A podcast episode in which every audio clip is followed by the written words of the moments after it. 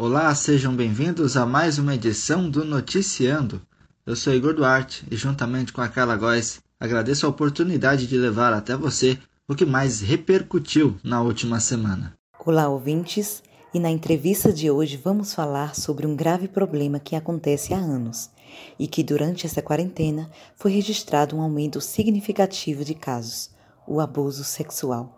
Política, educação, saúde, cultura, economia. Começa agora o Noticiando.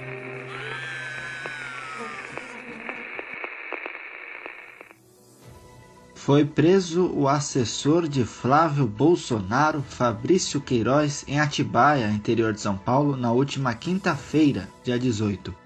Apesar de não ser considerado foragido da Justiça, Queiroz havia assumido desde o início das investigações do Ministério Público do Rio de Janeiro sobre a prática de rachadinha no gabinete do então deputado Flávio Bolsonaro.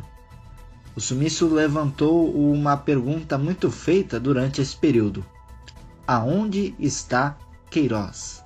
As investigações apontam que Queiroz cometeu crimes como peculato, lavagem de dinheiro, organização criminosa e obstrução da justiça, além de tentar destruir provas do esquema de rachadinha na Alerj. Queiroz foi preso pelo Departamento de Operações Secretas da Polícia Civil, que observou por 10 dias a casa onde o ex-assessor estava. Este imóvel é registrado na OAB, Ordem dos Advogados do Brasil, como escritório de advocacia do advogado do senador Flávio Bolsonaro e do próprio presidente Jair Bolsonaro, Frederic Wasser. O mandado de prisão foi expedido no Rio de Janeiro, onde o ex-assessor está preso. Fabrício Queiroz estava dormindo no momento da prisão. Foi levado ao Instituto Médico Legal da capital de São Paulo, onde fez exames de corpo de delito, depois foi levado à sede da Polícia Civil e, por fim, transportado até o Rio de Janeiro de helicóptero. Os investigados alegam que o local onde Queiroz foi preso foi escolhido propositalmente, pelo fato de que escritórios de advocacia têm proteção constitucional. Foi preciso assim que dois representantes da OAB, como manda a lei, acompanhassem a operação. O advogado Frederic Vazer disse à reportagem do Jornal Nacional da Rede Globo que não escondeu Queiroz em seu escritório e que Queiroz não estava se escondendo porque não era procurado pela polícia. Vazer ainda negou que o ex-assessor esteve em seu imóvel por um ano. Informação contestada pela versão do caseiro do escritório, que foi confirmada pela delegada da operação, Ivalda Aleixo, de que Queiroz estava lá fazia pouco mais de um ano. A delegada também disse que o imóvel aparentemente era uma casa comum. Ainda na reportagem, o advogado não disse o que Queiroz fazia em seu imóvel, alegando não poder revelar, abre aspas, estratégia ou qualquer outra coisa que causasse prejuízo, fecha aspas. Queiroz começou a trabalhar para Flávio Bolsonaro em 2007 e foi seu funcionário por 10 anos. Mas sua relação com a família é de 30 anos, sendo amigo do presidente Jair Bolsonaro desde os tempos de exército. Para que nossos ouvintes entendam melhor as investigações sobre o esquema de rachadinha, que é quando assessores devolvem parte do salário para parlamentares, nós levantamos um resumo do inquérito. As investigações começaram em 2018, quando o COAF, Controle de Atividades Financeiras, identificou uma movimentação suspeita de 1 milhão 236.838 reais na conta de Queiroz entre as datas 1 de janeiro de 2016 a 31 de janeiro de 2017. Durante os 10 anos de Queiroz como assessor de Flávio Bolsonaro, sua esposa Márcia Oliveira de Aguiar e suas filhas Natália e Evelyn também trabalharam no gabinete. Segundo o relatório da COAF, elas aparecem na lista de funcionários que repassaram quantias para a conta de Queiroz. Uma outra transição na época relatada nos documentos do controle de atividades financeiras é de um cheque no valor de 24 mil reais que foi repassado de Fabrício Queiroz para Michele Bolsonaro, a esposa do presidente Jair Bolsonaro. A movimentação bancária foi justificada pelo presidente como pagamento de um empréstimo que ele, Jair Bolsonaro, fez para Queiroz, empréstimo de 40 mil reais. O Ministério Público do Rio de Janeiro ainda levantou a informação de que Queiroz indicou a mãe e a esposa de Adriano da Nóbrega para trabalhar no gabinete de Flávio. Adriano da Nóbrega foi parceiro de Fabrício Queiroz na época em que era policial militar. Os dois foram acusados pela morte de um rapaz durante uma operação da PM em 2003.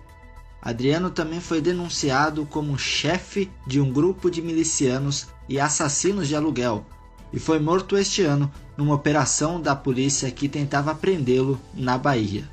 Tanto a mãe quanto a esposa de Adriano da Nóbrega receberam por oito anos um salário que, somado, acumula mais de um milhão de reais e nunca compareceram na Assembleia Legislativa. Além da acusação de funcionários fantasma, as duas também repassaram, no mesmo período, 200 mil reais para a conta de Queiroz. A justificativa dos repasses de dinheiro foi dada por Queiroz numa defesa por escrito ao Ministério Público do Rio em que ele disse que as quantias tinham dois motivos. Um era o pagamento de assessores informais em trabalhos externos, e o outro para pagamentos de atividades informais, como segurança, compra e venda de veículos e eletrônicos, vestuário e intermediações de imóveis. Márcia de Oliveira Guiar, esposa de Fabrício Queiroz, teve um pedido de prisão preventiva decretado e é considerada foragida. No ano passado, o COAF, que revelou as principais informações do inquérito, foi retirado pelo presidente Jair Bolsonaro do Ministério da Justiça, do então ministro Sérgio Moro, e transferido para o Ministério da Economia, do ministro de Confiança do presidente, Paulo Guedes. Moro e Bolsonaro não se entenderam sobre a escolha do novo comandante do COAF. No sábado, dia 20, a defesa de Queiroz entrou com pedido de prisão domiciliar, que foi negada pela Justiça. Mudando de assunto agora, durante esse período de quarentena tem sido registrado um aumento no número de casos de abuso sexual infantil. Estudos da Secretaria do Bem-Estar Social apontam um crescimento acima de 50% dos casos nos primeiros 60 dias da quarentena sendo 90% deles cometidos dentro de casa. No mês passado foi feita a campanha Maio Laranja, mês de conscientização contra o abuso e a exploração sexual infantil no Brasil. E para entendermos melhor o trauma que é gerado em quem sofre esse tipo de abuso, eu conversei essa semana para o Noticiando com a designer Tainá Torres, que sofreu abusos durante sua infância. Olá, Tainá, tudo bem? Bom, primeiramente gostaria de te agradecer por aceitar falar com o Noticiando. Tainá, nos conte um pouco sobre sua história. Bom, no geral, eu tive uma infância bem tranquila, assim, apesar de algumas coisas, tive um crescimento que eu considero saudável e tudo mais, mas quando eu era pequena, assim, bem novinha, uns 4, 5 anos, por aí, até antes, é, eu ficava com uma senhora que cuidava de mim e da minha irmã, porque os meus pais, eles tinham uma condição assim um pouco precária, né, é, financeiramente. É, então não tinha com quem deixar a gente, essas coisas. Não podia ficar, se dar o luxo de, de cuidar assim da gente, de dar atenção. Eles precisavam trabalhar para manter a casa, para manter a minha irmã e eu. Então eles trabalhavam muito, muito. E acabaram deixando a gente com essa senhora que cuidou da minha irmã e de mim é, até uns sete, se eu não me engano, não lembro até que idade foi. Então foi isso, assim. A gente ficava com ela de segunda a sexta e no fim de semana a minha mãe ia buscar a gente, a gente passava um tempo em casa com, com a minha mãe, com meu padrasto e depois na segunda voltava para essa casa. E como aconteceu o abuso na sua infância? É, eu não lembro de como começou assim, eu só tenho uns flashes de que eu era pequena e aí tinha uma senhora que cuidava de mim, como eu disse no começo, da minha irmã e eu. E ela tinha um irmão e ele às vezes me levava para o quarto onde ele dormia. A casa tinha dois andares e aí o quarto dele era no andar de baixo, então às vezes ele me levava para lá e mexia comigo. Foi isso. E aí um dia um, aquela senhora ela cuidava de outras crianças também, de algumas crianças da vizinhança. É, então tinha uma outra menininha lá que brincava com a gente, com a minha irmã e eu, e um dia ela viu e aí ela contou para essa senhora, então eles fizeram uma reunião em família e perguntaram para mim. E eu lembro que eu chorei bastante, que eu estava assustada, eu achei que, sei lá, eu achei que eles iam brigar comigo, alguma coisa assim, enfim. E depois, é, eu não sei, assim, mais do que aconteceu depois disso, eu não lembro direito, mas foi, foi assim que aconteceu. Tainai, como foi a primeira vez que você contou sobre esses abusos para alguém? Eu contei para a doutora Elisandra, que foi minha psicóloga em 2018. E eu me senti bem constrangida porque na época eu achava, eu tinha praticamente certeza que era culpa minha. Então, eu tinha muita vergonha, eu achava que ela ia é, ver que eu, sei lá, enxergar alguma doença em mim ou alguma coisa assim, sabe? E mas ao mesmo tempo eu me senti mais leve porque eu estava dividindo isso com alguém e com alguém que tinha maturidade para ouvir. Como você se sente ao falar sobre esse assunto? Eu me sinto reflexiva porque eu olho para o meu desenvolvimento, para o meu crescimento, para como eu encarei isso no decorrer da minha vida, carregando sozinha e depois levando para terapia e parando para perceber que antes eu encarava, na verdade, eu negava, né, que isso que aconteceu, o abuso na infância, mas hoje eu reflito assim sobre é, como eu me sinto, sobre como eu vivo, como eu sigo a minha vida agora. Não é não é triste para mim, eu não sinto pena de mim mesma, não não me sinto mal nem nada disso. É, eu acabo sentindo até uma certa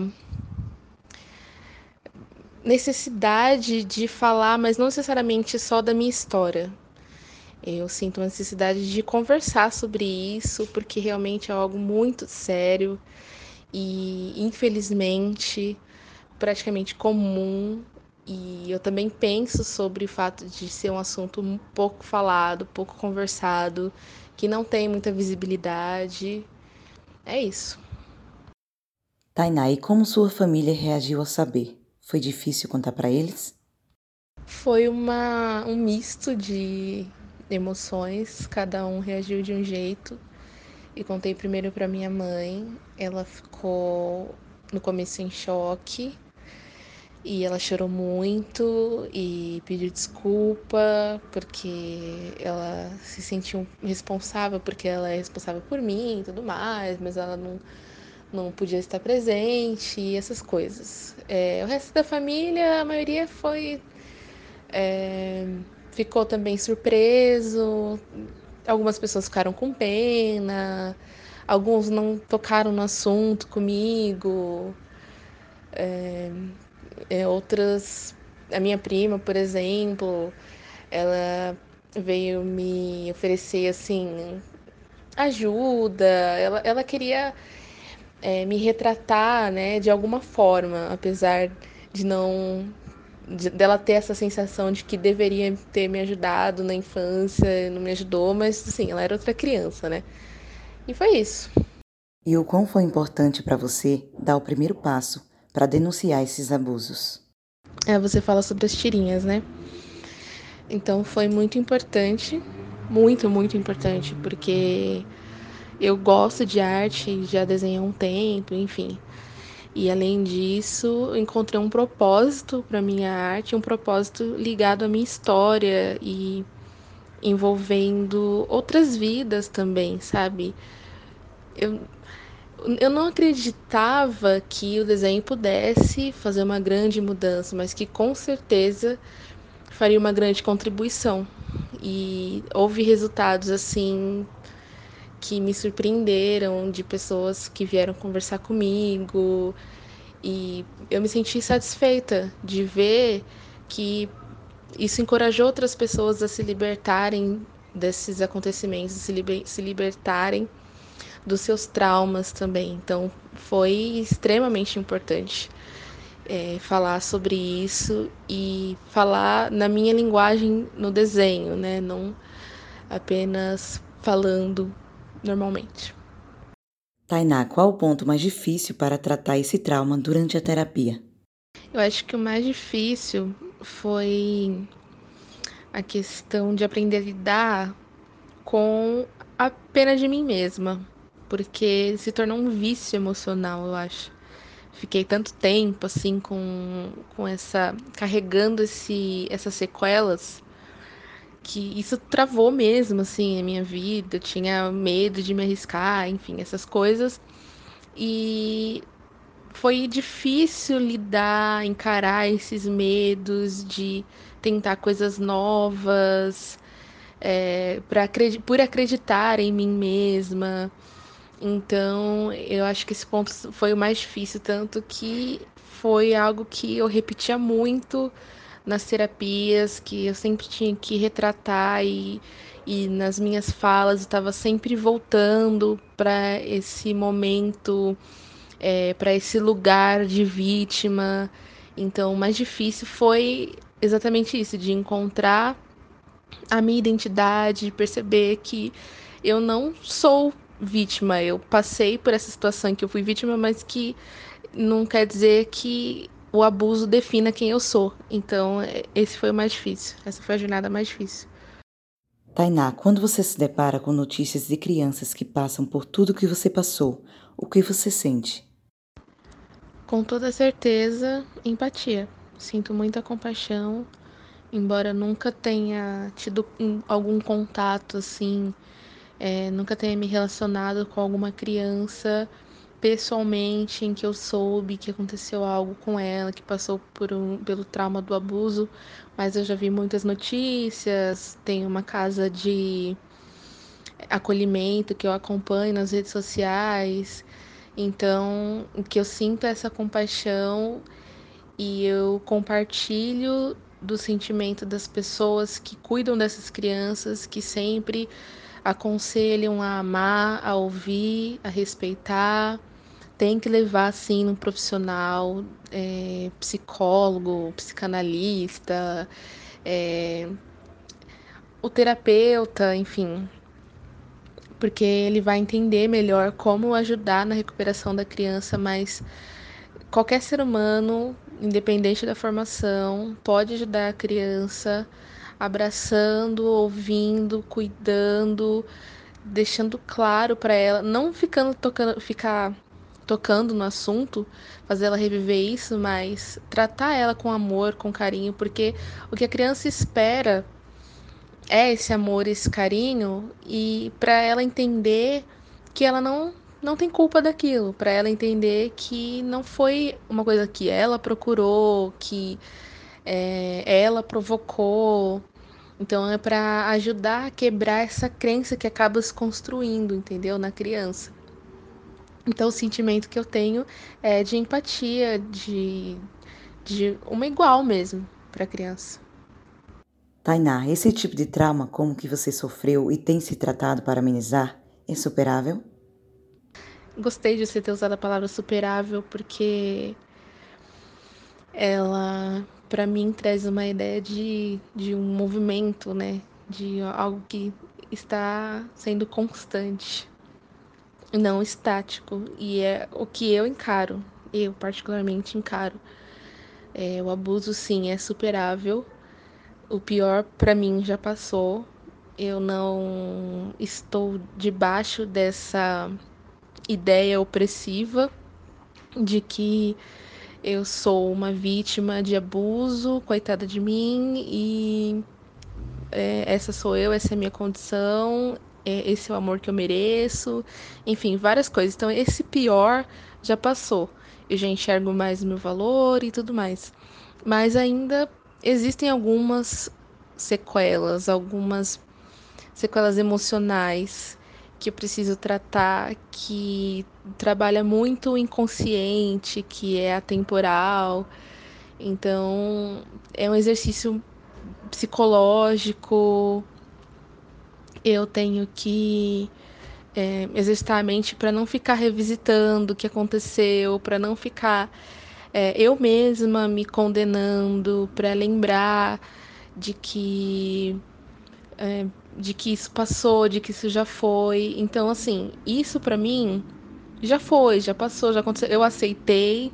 Eu acho que é muito importante ressaltar que é necessário aceitar, porque o que aconteceu, o que acontece na nossa vida, acontece e não dá para desfazer o que a gente fez, não dá para dizer o que a gente disse, não dá pra gente dar Ctrl Z na vida.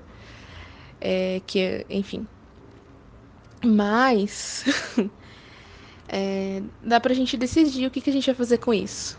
E eu decidi que eu vou crescer e vou ser melhor. Então, é superável, sim. Resumindo, é superável é, o trauma e não não é mágico, não é de um dia para o outro, mas ele é superável sim.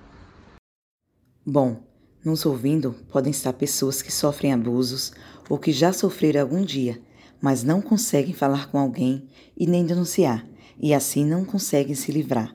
Tainá, qual o conselho que você que já passou por isso pode dar para essas pessoas? O conselho que eu dou é não sofra sozinho.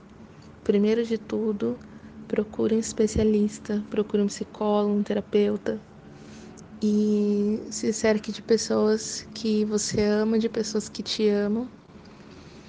E porque isso é, é para você, é para se presentear, é para se curar, pois quando isso aconteceu na infância ou na adolescência, foi algo que não foi a sua responsabilidade, né? Você foi, né, enfim, foi uma vítima e aquela o abusador causou esse trauma, mas não permita que esse crime te prenda para o resto da sua vida. Não fique perpetuando isso para o resto da sua vida, sabe? Quando a gente não fala sobre isso, quando a gente foge, quando a gente nega que o abuso aconteceu na nossa vida, a gente está se castigando e a gente está perpetuando o abuso na nossa vida. Então, o conselho que eu dou é fale sobre isso com um profissional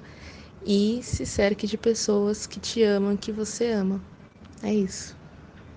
Tainá, mais uma vez eu gostaria de te agradecer por aceitar falar com Noticiando, contando um pouco sobre sua história, sobre sua vida. Te agradeço.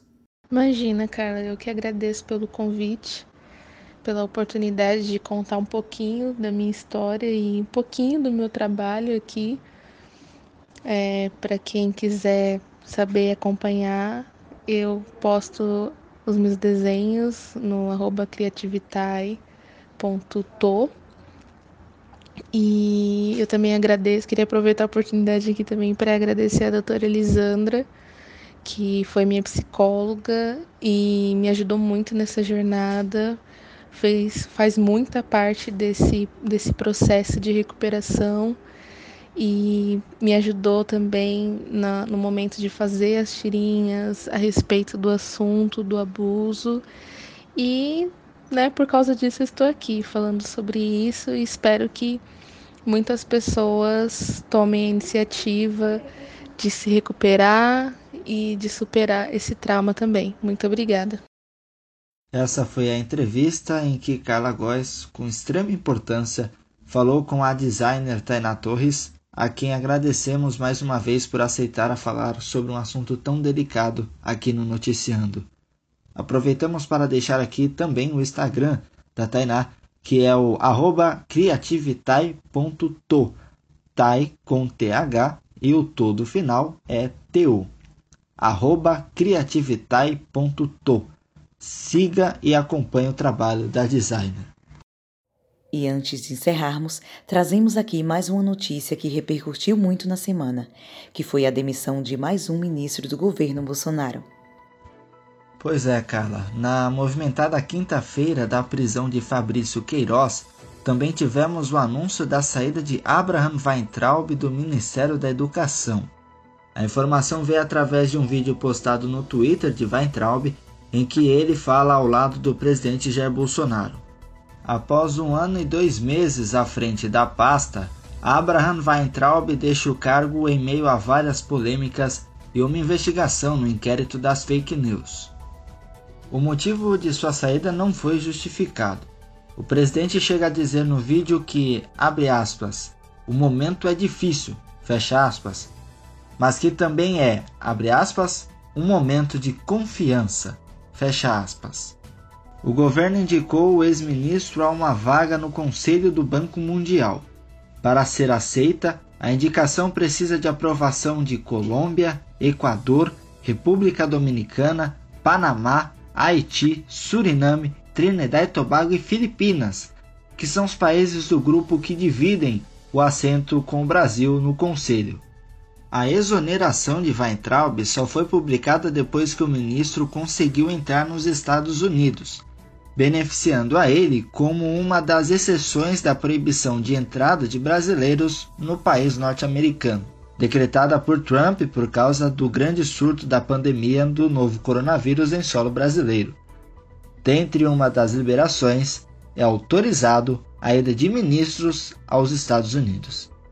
Nós encerramos então complementando a informação de que o Banco Mundial anunciou que o processo de indicação deve levar cerca de quatro semanas.